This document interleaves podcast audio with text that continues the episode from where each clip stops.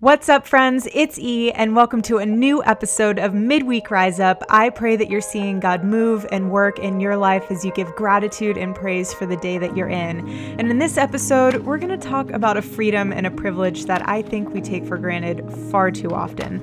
So let's each of us prepare our heart, clear our mind, and take a deep breath and unpack the word for this week together as we jump into the good news. The word for this week is vote. Over the past several months, and I feel like a majority of twenty twenty for that matter, we've seen protests, rioting, business shutdowns, mandatory quarantines, anything dealing with hot takes and cultural divides, you name it, it's been turned into hot trigger topics.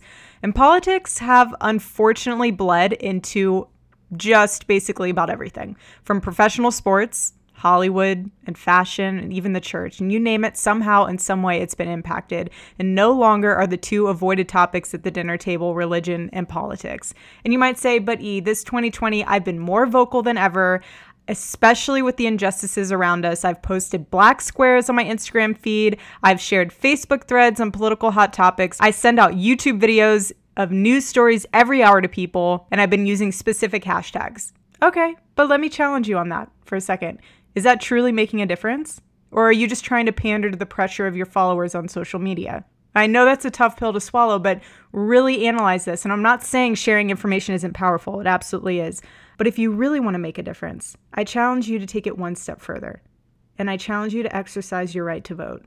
And I'll never forget several years ago when I used to go to the Pentagon with my mom for some of her business meetings.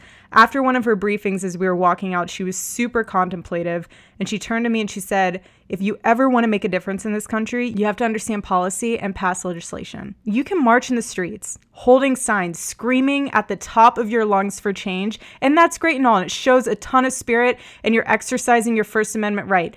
But the only way to truly make a difference for the legislation that you want implemented or removed, aside from literally running for office, is to vote. Posting a photo on Instagram might get you cultural points, but that's pretty much about it. You want a bill passed? You have to vote. You want legislation forged forward or repealed? You have to vote. You want leaders, especially Christian leaders in power positions? You have to vote. And not even just the general elections. I'm talking also about the off-year elections that secure local political positions. And I know you might think that's boring. Trust me, I used to too, until all of this COVID stuff started happening. And it really opened my eyes. Who controlled your mask mandates? Who controlled your kids going back to school? Your mayor or your governor? And everything down to the local dog catcher. Know what is going on in your community. Know what's going on in your own backyard. And be informed. Know your leaders by name. When it comes to politics, especially right now, ignorance is not bliss, and I know that it might feel like it is sometimes, but if you're wanting a change, then you have to be a part of the change. And if you're wanting true movement, you have to be a part of the movement. And you can't just sit idly by waiting for things to change the way you want them to. Hope is not a strategy, especially this election. And I've honestly started to lose count of all the people that would say, but aren't politics supposed to stay over there in that general sphere of life as I live my own life and do my own thing? Not necessarily. If you peel back some of the layers here, America has a representative form of government. It is a government of the people, by the people, and for the people.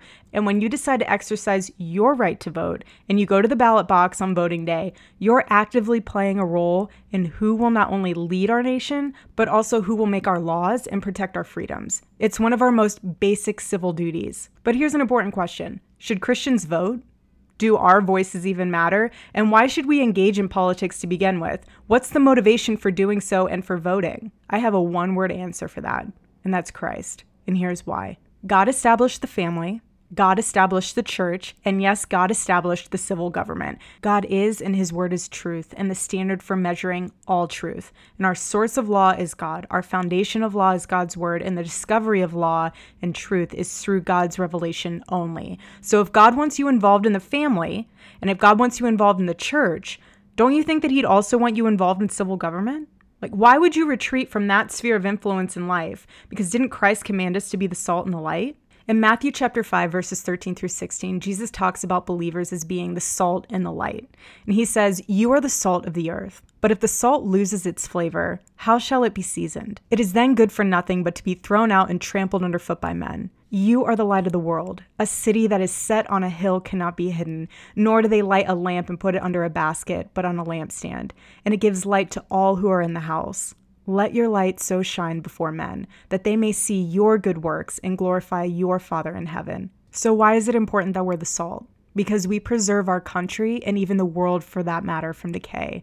And as the salt, we flavor it with good, which then creates a thirst for God. And why is it important that we are the light? Because we are commanded to dispel the darkness and illuminate the way and path for those who are lost, and then fuel the spiritual growth in others. And there are other verses in scripture that are cited often with regard to our Lord's commentary on government involvement.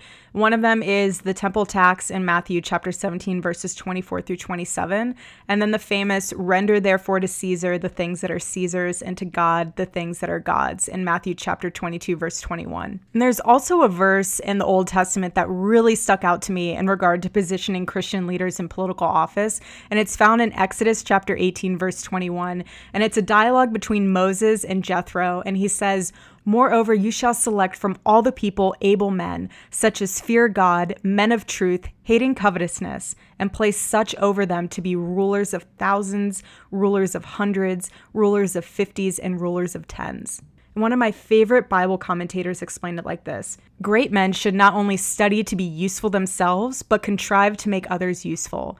Care must be taken in the choice of the persons admitted into such a trust. They should be men of good sense, that understood business, and that would not be daunted by frowns or clamors, but detest and despise the thought of a bribe.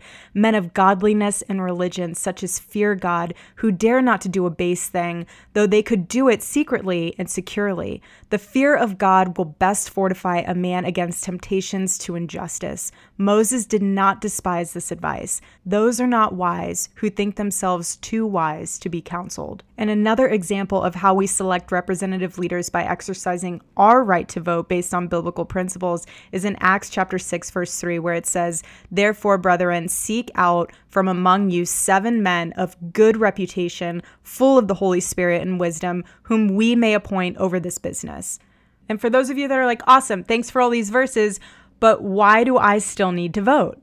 Okay, here are five biblical reasons why to vote. First, as Christians, being the salt and the light, as I mentioned above, we are not to be afraid to speak and to stand for truth in all areas of life and culture. And that boldness is exercised through your vote and being concerned about the type of government leaders and various laws and policies that we live under here in America, knowing that that impacts not only yourself, but also your neighbor as well. And last time I checked, you're commanded to love your neighbor as you love yourself. Second, in Romans chapter thirteen, verse one, the governmental authorities that exist have been established by God, and within that establishment, we have the responsibility to be good citizens, as written in First Peter chapter two, verses thirteen through seventeen. We live in a country where, as citizens, Christian citizens in America, we have a privilege and a freedom to vote when millions all over the world would kill, literally kill, to have that right. One of the most fascinating statistics, if you have a chance to look this up, is on voting registration and the voter turnout, especially within the evangelical community. And of those who are registered to vote, roughly half choose not to vote, which then forfeits their opportunity completely to play a citizen's role in the government of the people, by the people, and for the people that determines our nation's leadership and laws that could help protect the unborn, freedom of speech, freedom of religion, our Second Amendment rights. You get the point. So don't jeopardize that gift of an opportunity. And third, as a believer in Christ, you have been entrusted with stewardship over your talents, your time, your treasures that you are responsible for. So similar to the parable of the bags of gold in Matthew chapter twenty-five, verses fourteen through thirty, you are responsible for your actions, of what you do and do not do. So be a faithful servant and take action. An educated vote is a wise investment. So be a good and faithful servant, not a wicked and lazy one. Moving on to the fourth point of the five biblical reasons why to vote. Thanks to the fifteenth Amendment, it doesn't matter your race, your skin color, male or female, rich or poor, the federal government in each state cannot deny you as a citizen the right to vote. In Galatians chapter three, verses twenty-six through twenty-eight, we are all one in Christ Jesus. Voting is an equalizer for your voice. It's an equalizer for my voice and other American citizens' voices to be heard and represented in powers of position within the government. And just as we are all one in Christ Jesus, we are also one nation under God. And the fifth and final point, this is more of a rhetorical question than it is a statement, but why would we not want candidates in office who are God-fearing, they speak the truth, they're individuals for good, and they protect and defend our Christian values? So be an informed voter. Understand what each candidate stands for. I'm not going to sit here and tell you who to vote for. I want you to do your research and align your values and what scripture says in alignment with the candidate that you're going to be voting for. And in Second Chronicles chapter twenty-nine, verse two, there's a point where the prophet confronted King Jehoshaphat and said, "Should you help the wicked and love those who hate the Lord? Therefore the wrath of the Lord is on you." And remember, when the righteous are in authority, the people rejoice, but when the wicked rule, the people mourn. And it's interesting because when I talk to some Christians about voting, I usually get roughly around these three similar answers or responses if they're choosing not to vote. First being they either believe there's no need for them to get involved in the culture or worldly matters. The other point is that some Christians think the second coming of Christ is happening like yesterday, so that's another reason why they don't want to get involved. And also there's some Christians that are actually female that say, well, my husband votes for me, so they vote for the household, so I don't need to vote. And let me just put a pause on that. If you are any of those three people, I hold zero judgment. But let me put it this way. What if someone got voted into office that wants to challenge or even remove the freedom of religion? That's the freedom of you going to church, worshiping freely, evangelizing the gospel. Then would you have realized your vote mattered? Well, I mean, what will it take? What about defending and protecting the unborn? Is that worth a vote? What about removing God from the Pledge of Allegiance? Is that worth a vote? You have to ask yourself, what is your line in the sand as a Christian? Faith and works. You have faith and I have works. Show me your faith apart from your works and I will show you my faith by my works. And some of you might say, okay, E, I get it. But both of the politicians, I am not a fan of. Why then should I vote? Okay, remove personality from the game. What values do the candidates represent? Look at the candidates' positions on abortion, religious liberty, gun rights, the economy, big tech companies, education, the legalization of drugs, all social issues. And I know that sometimes it feels like you're voting for the lesser of two evils, but my favorite pastor, Pastor Rob McCoy, he always says back to this, until the second coming of Christ, you will always be voting for the lesser of two evils. And then there's always the separation of church and state crowd. And this crowd gets really riled up over this. And I read something very clearly and well-written the other day on this exact topic. The separation of church and state, as established by modern courts, is based on a misreading of a personal letter from Thomas Jefferson in eighteen oh two to the Danbury Baptist Association in Connecticut. Because the Baptists at that time were concerned about their religious freedom of practicing their faith. And in the letter to Thomas Jefferson, they wrote, "What religious privileges we enjoy, we enjoy as favors granted and not as inalienable rights." And Jefferson wrote back to them, assuring them that there was a wall of separation, protecting their religious liberty from government interference and free from the state tampering with that religious liberty. And it may come as a surprise, but the phrase separation of church and state is found nowhere in our U S Constitution, and specifically in the First Amendment, which reads, "Congress shall make no law respecting an establishment of religion or prohibiting the free exercise thereof." So in Jefferson's letter, he was emphasizing that the right to practice any faith or to have no faith at all is a foundational freedom for all Americans. And the First Amendment ensures both that the government does not show preference to a certain religion, and also that the government doesn't take away any individual's ability to exercise the practicing of their religion of choice. So put simply, if someone comes at you with this whole separation of church and state thing, here's one sentence to always remember. Separation of church and state means the church is not to rule over the state, and the state cannot rule over the church. And for those that are supporting Christians not voting, I read a fascinating article the other day that said, "Our vote does not guarantee certain people will be placed in positions of power. It is God who sets up and removes leaders," which is true, I'm not challenging that. And then it said, "Should Christians vote?" And it continued, "Believers ought not to waste their time and energies on trying to fix a dying world through the ballot box. Our Heavenly Father wants us to dedicate ourselves solely to worshiping Him in spirit and truth instead of incrementally trying to improve a system that Satan dominates. Our goal should be to proclaim to the world what are God's solutions to man's problems." Okay, after reading this, half of it I get, half of it I really got to push back on because, again, you can proclaim to others God's solutions, but where is your works with faith alongside proclaiming? You're supposed to be the salt. You're supposed to be the light. When I was reading this, I honestly could not help but think of a situation that is literally embedded within my heart and my mind. When I was living in Manhattan, there was a Planned Parenthood that was by my uncle's apartment that I would walk past almost daily getting the subway. And there was the most precious nun standing outside every day praying the rosary. every day. And I'm sure within her day-to-day prayer time when she was outside of Planned Parenthood that she talked to people walking by and proclaimed God's solutions to man's problems, case in point, the building behind her. But nonetheless, behind her, within the four walls of that clinic, was contributing to the annual one hundred five thousand plus abortions in the state of New York. Now, I'm not taking a low blow at the nun for praying. Please know, prayers are so powerful. I cannot stress that enough. Prayer is everything.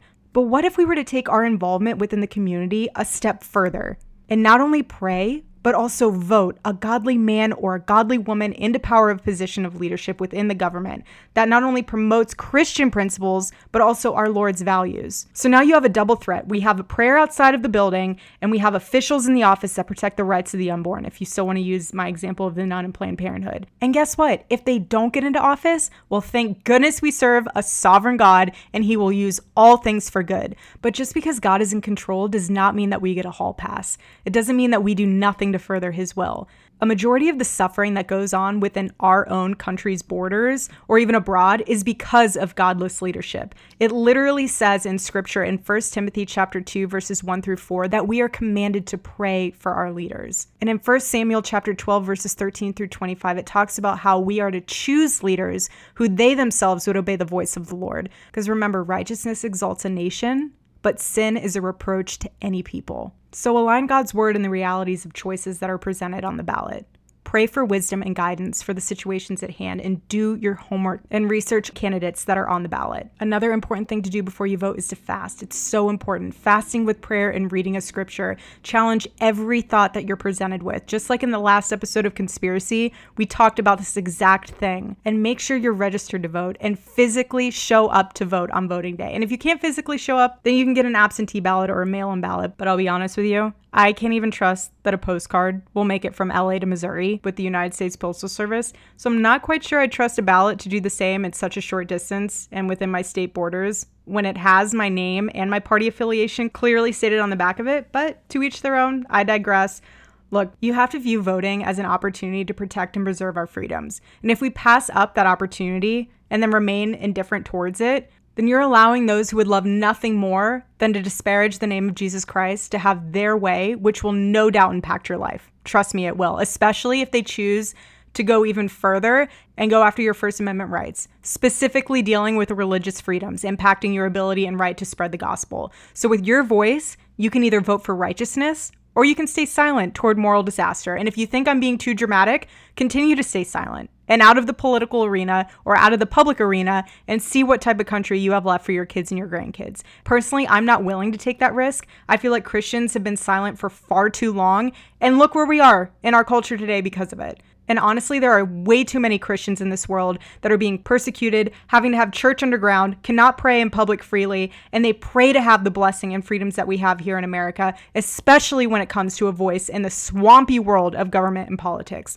So if you've never registered to vote, please pray on it. And if you are registered to vote, pray also for wisdom. Watch the debates. Educate yourself outside of the sensationalized mainstream media and all those clickbait titled news articles that you see blowing up your Facebook feed. There are some great websites out there that are very neutral in the way that they deliver the news.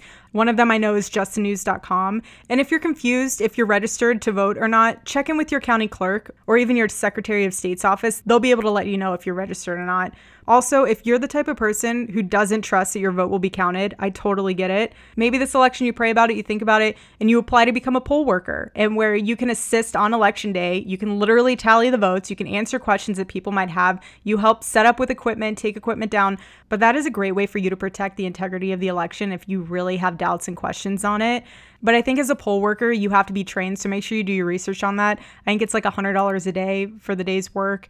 Um, but I'll put a link in the description of the podcast for more information on becoming a poll worker if that's something you're interested in. And for those of you who say that your vote doesn't matter and then claim that the Electoral College needs to go because that's the reason why your vote doesn't matter, I have a great book for you to read on the importance of the Electoral College, and it's called The Electoral College: Critical to Our Republic. I'll put that in the podcast description as well so you can see what book I'm talking about. But let me put it this way.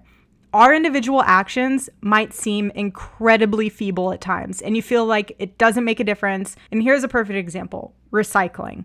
Will my one can that I recycle or the straw that I do not use, will that solely save the environment?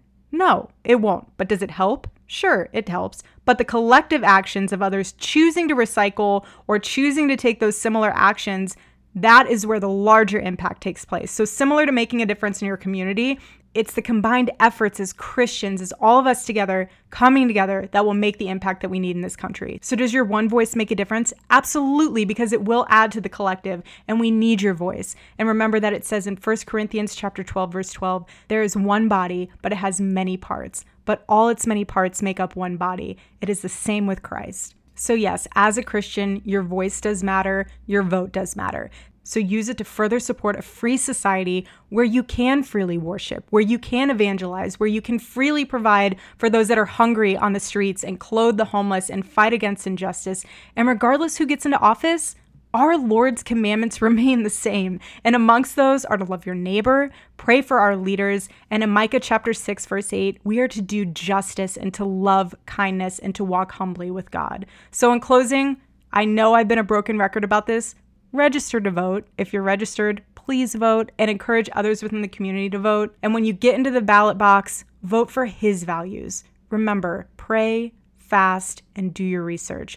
Our ancestors fought for this right, especially if you're a female or a man or a woman of color. And make sure that you pay close attention to the dates and cutoffs. I cannot stress this enough. If you want to request a one-time ballot by mail for the general election, know when the cutoff is for your state, know when the voter registration deadline is, and if you want to vote in person and don't want to wait in line on the election day, you can go to the Secretary of State's office or the county clerk's website to see when the first day of in-person early voting is. So I'll use Arizona as an example since that's where I'm registered to vote. I know that Arizona law allows for early voting in every election, which is awesome, and it begins twenty-seven days before the election day. And also, if you do vote by mail, know when the deadline is to mail back your ballot so it's actually counted instead of just sitting in some random warehouse pile and it never gets counted into the mix of things. I think it's usually at least seven days prior to the election when you should send back your ballot, but double check all the dates, or if you're nervous about mailing in your ballot, totally get it. There's usually in-person early voting locations like I talked about, similar to Arizona, or some of the county recorder's offices or election offices, they'll have a drop-off box for your ballot. And I know too, some counties have these like secured ballot drop boxes that you can use as well. But after you drop off your ballot, your mail in your ballot, or you vote in person, or you decide to bring your ballot to a polling location, the cool thing about it is that you can actually check online to see if your ballot was counted and if your signature was verified. So again, using Arizona for an example, there's a website called my dot arizona dot vote that you can log on to and check that way. But for your state, literally, you can go online to your Secretary of State's office, or honestly, just Google verify my ballot status in whatever state you're in, and it'll pop up in the search results, and you can click from there to figure out if your ballot got counted. So again, I'm going to put all these links in the description of the podcast, and it'll be the links that I talked about, where to register to vote, how to tell if your ballot got counted, that book on the Electoral College, all those things. It'll be in the description of the podcast so that you can remain encouraged and empowered and registered to vote and get out there and make a difference. But look, I'm proud of you. Stand firm, don't lose hope, and we're in the middle of a spiritual battle. Now more than ever, your voice needs to be heard. And I get it. If you want to march in the streets, write blogs, do your Instagram videos, that's all fine. You're exercising your freedom of speech. But I challenge you to take it a step further and vote for his values. And Lord, I pray for this country. I pray for our leaders. I pray for the Christians of this nation to rise up. But above all else, Lord, I pray for your will to be done. You are loved, my friend. Go rise up. Thanks for joining us today. I hope that these words encouraged and challenged you and postured your heart for the rest of the week ahead. If you have a minute, go to the subscribe and review section of this podcast. Leave us a word or a Bible verse that you've been carrying in your heart throughout the week that keeps you encouraged and motivated. I really want to keep this podcast review space to be almost like an added bookmark for that simple reminder that we're all in this together and that God's got this. Feel free to share this episode with your friends, family, or on social media. Also, for more information on Proclaim and Lead Ministry, our Bible and three sixty-five, as well as the Falkirk Center, please click the links below. We're so grateful to have you join us right here every Wednesday on Midweek Rise Up.